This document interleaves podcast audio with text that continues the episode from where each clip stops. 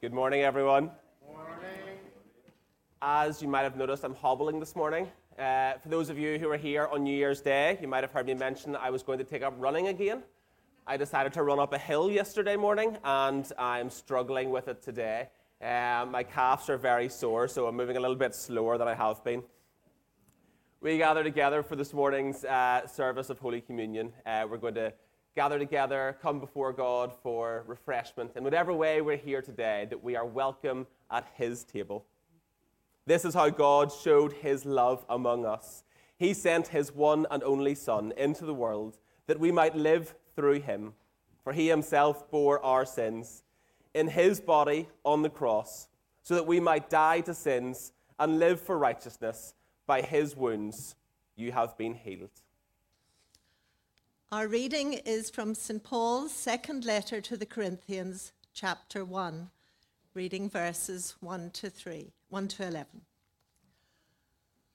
Paul, an apostle of Christ Jesus, by the will of God, and Timothy, our brother, to the church of God in Corinth, together with all the, all the saints throughout Achaia. Grace and peace to you from God our Father and the Lord Jesus Christ.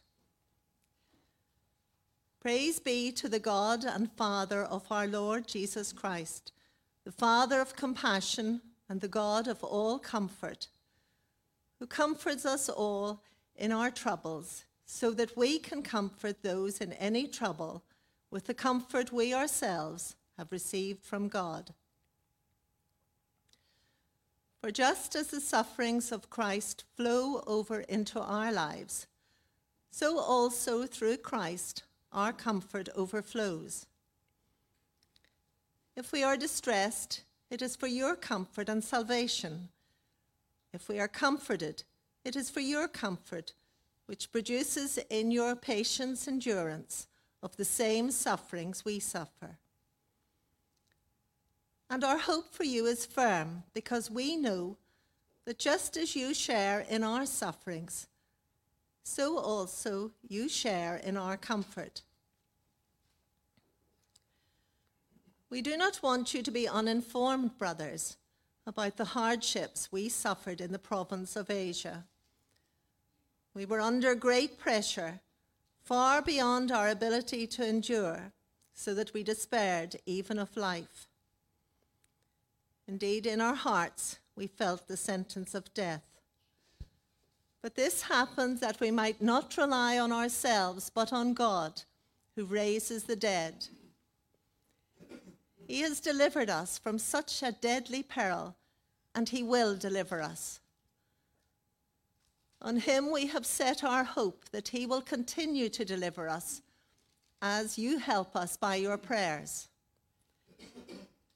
Then many will give thanks on our behalf for the gracious favor granted us in answer to the prayers of many. This is the word of God. Thanks be to God.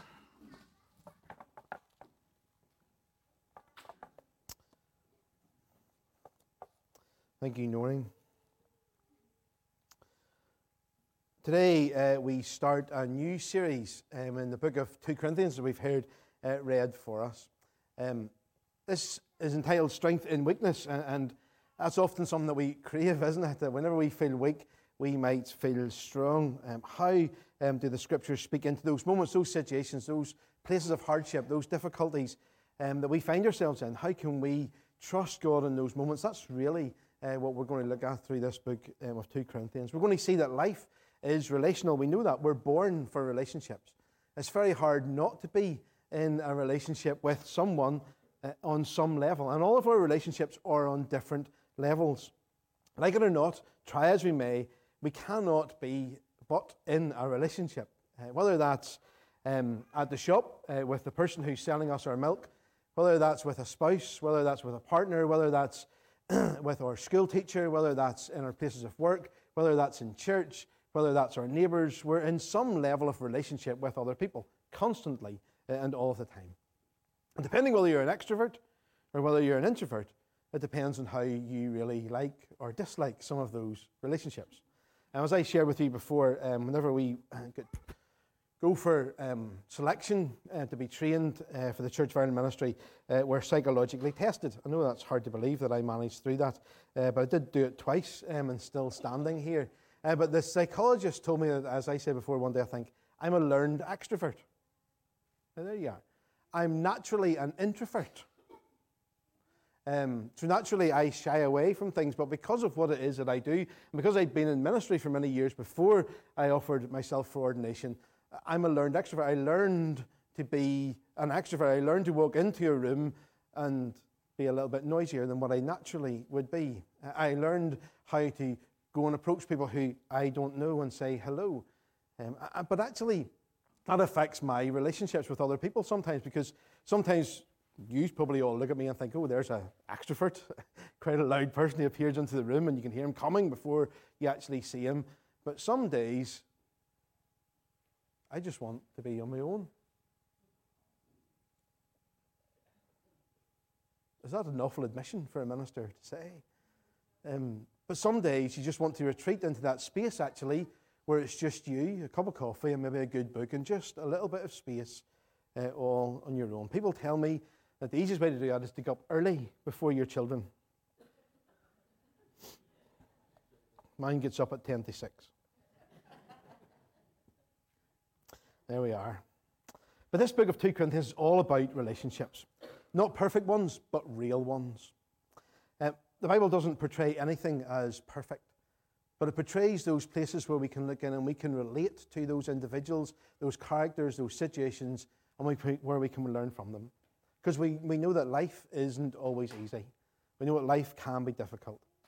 But we also know that Jesus wants to meet us in those places of hardship, of difficulty, places where we sometimes feel as if the world is crumbling all around us. He wants to meet us in those places and not leave us hanging. Where relationships are strained or difficult, where our competence is questioned in our places of work, where our health is threatened. It's in these places, it's in these places that we don't want to show others our weakness, isn't it? If we're honest, it's in those moments that we don't want to appear to be weak to other people. But yet, it's in our weakness that we find strength. That's what the scriptures tell us. That's the paradox of the Christian faith that in our weakness we receive strength. As we'll see later in this book, my grace is sufficient for you, Jesus says, because my power is made perfect in weakness. And it's in these places that God brings his strength into our moments of apparent weakness. It's in these places that God gives us opportunities, not for us to do the supernatural, but for the supernatural to happen around us and to us by His power and by His presence. And so, before we look at these uh, first verses of Corinthians today, let's pray together. Father God, we thank you for this opportunity um, to delve into your word, to take a particular section, a book of the scriptures, and to walk our way through it over the next number of weeks. And whatever that lays before us as we approach each of those topics, those conversations, those discourses, Father God, we pray that by your Spirit you would enlighten us, that by your word we would be strengthened, so it's not my word, but it is your word that speaks deep into our very heart and being today. In your name, Amen. Amen. Often we don't know where to start because we look in the wrong place. Isn't that right? So Shirley's car key wasn't working. Wouldn't open the door, wouldn't start the car. And so I decided I was going to change the battery in the car key. Now, being a man is something I can do. Don't need instructions. I just take a screwdriver to the car key. And so I took a screwdriver to the car key. Didn't work. I got bits of it off, but I couldn't get the rest of it off. I could see the battery, but I couldn't get the battery out. Um, and eventually I had to resort to what all good people do, and they go to YouTube to find a video these days, don't we? And we watched a YouTube video that explained really easily how to do it. And so I had to put the thing back together again to start from the beginning again because I went the wrong way at the first place. And so actually it took me more time doing it because I started in the wrong place, because I was looking in the wrong place, because I thought I could do it all by myself, rather than actually admitting that I might have needed some help. Now, as a man, that's probably the only time in my life that I'll ever need to look for instructions. Um, but sometimes we do that, don't we? We often don't know where to start because we don't look in the right place.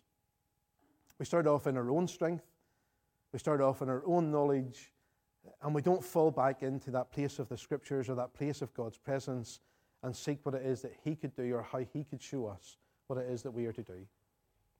Because if we looked in the right place, if I had watched that video before, I could have done it in less than half the time, um, and I would have known the exact way to do it rather than getting confused and having to restart um, all over again. So, in terms of our relationships, where is the right place to start? Well, let's look at this passage. Um, it's 2 Corinthians um, chapter 1, verse 3 says this Praise be to the God and Father of the Lord Jesus Christ, the Father of compassion and the God of all comfort, who comforts us in all of our troubles, so we can comfort those in any trouble with the comfort that we ourselves have received from God.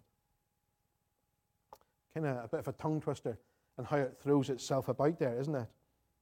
The Father of all compassion, the God of all comfort, who comforts us in our troubles, so we can comfort those in any trouble with the comfort that we ourselves have received from God.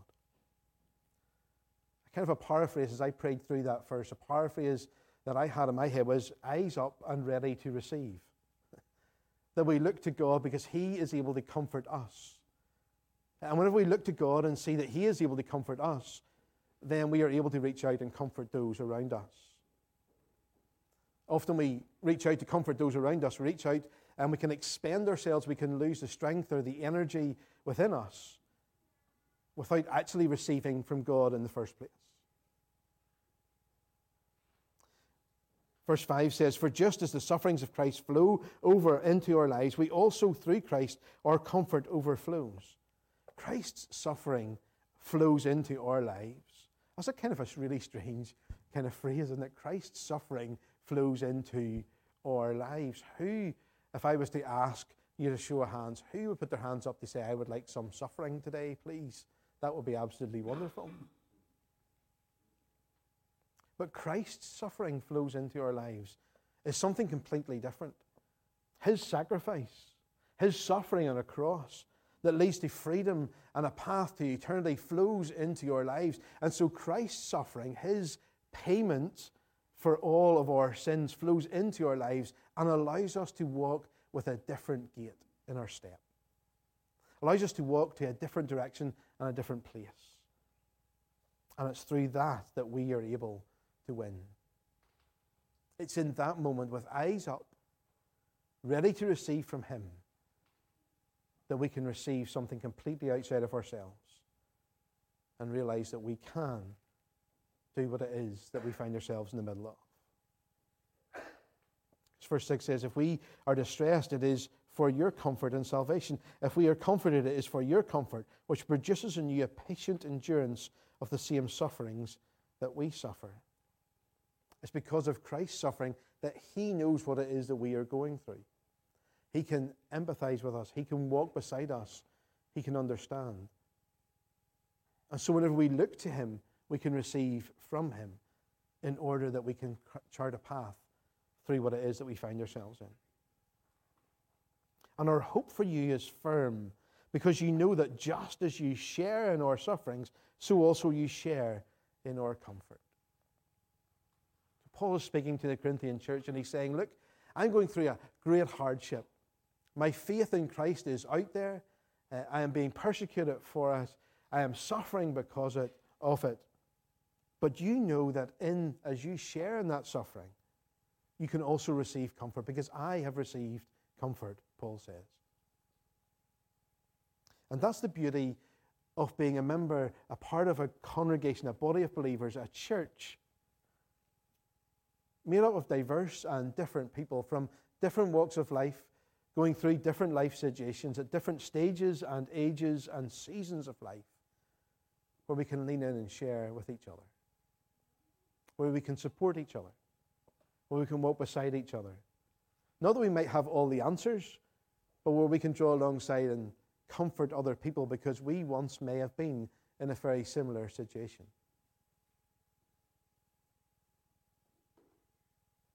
Because He comforts us, we can do the same for others. This is the intimate, abiding relationship that the Savior gives to the saved, that the Father gives to the child. How we receive from Jesus will ultimately affect all of those other relationships that we started off talking about today. Our ability to receive from Jesus Christ and His presence through the power of the Holy Spirit today, encountering in His Word today, will affect all of our relationships. Will affect relationships whenever we get caught up at traffic lights. Might try to calm me down a little bit whenever I reflect on it. It will affect our relationships as we encounter people in our workplaces, other parents at the school gate, as we encounter each other in this building and in this space and time. How we receive from Jesus affects everything else that we do as a believer. Because firstly, it says, We do not want you to be uninformed, brothers, about the hardships that we suffered in the province of Asia. We were under great pressure, far beyond our ability to endure, so we despaired even of life. Indeed, if our hearts we felt the sentence of death. But this happened that we might not rely on ourselves, but on God who raises the dead. This is the moment where Paul shifts the thinking in this passage. This is the moment where he's been talking about relationships and suffering and how hard life has been from him, for, for him and how he has received from Christ in that. But this is the moment where he shifts the tone of the letter as it begins. This is the moment where he shifts the perspective and he says, But this happened that we might not rely on ourselves, but on God who raised Christ from the dead. That's the moment where he is telling the Corinthian church it's not about you, it is about him. That's the moment where he's saying, don't rely on your own strength. You're looking in the wrong place.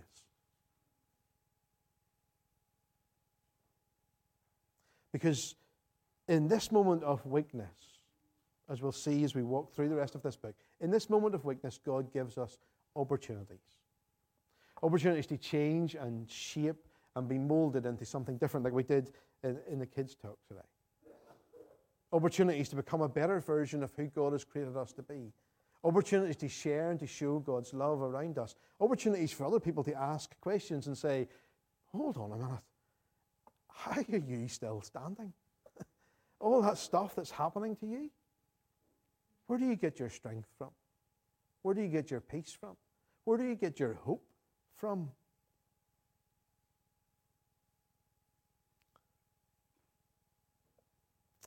Paul saw those hardships as opportunities.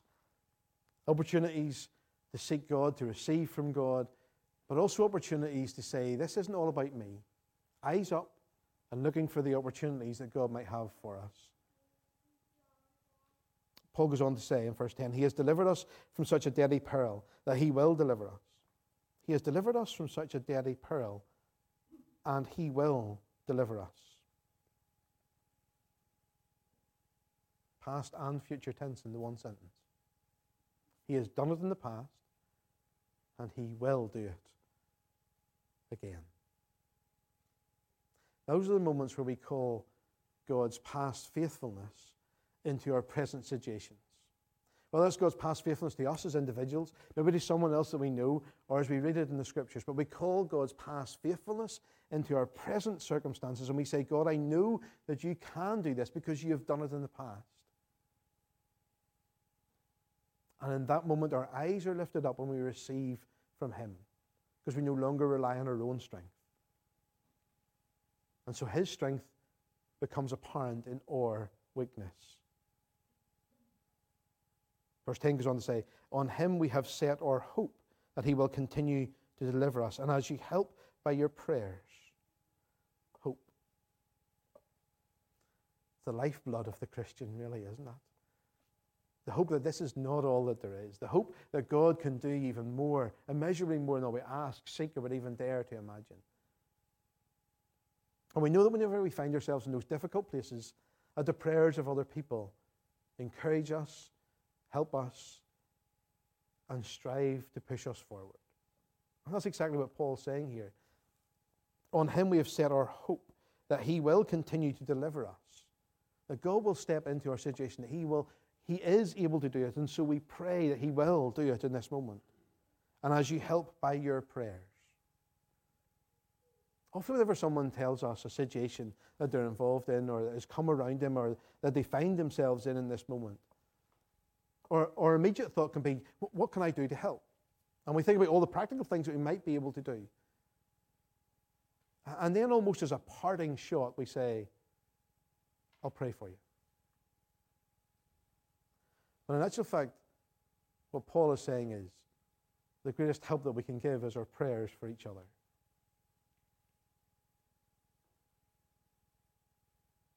There is hope. There is a reason to pray. Looking to Jesus has never been more real than in this moment that you find yourself in right now, right here. Because then many will give thanks on our behalf for the gracious favour granted us in answer to the prayers of many. Oh, that God would do that in this place today. That His grace would be sufficient because His power is made perfect in our weakness. So, how are you, preacher included, how are we going to allow God's presence to affect our situations and our relationships this week? How are we going to take a step back to pause, to pray, and to seek His strength as our first course of action? Let's pray together. Father God, for all that we held dear, we give to you. Help us in this moment to receive afresh and anew from you. That we might know that your presence is real, true, and tangible. That above all else, you are able to do immeasurably more than all we ask, seek, or would even dare to imagine. So, Father God, come by the power of your Spirit. Be present with us and show us your strength in the midst of our weakness. In your name. Amen.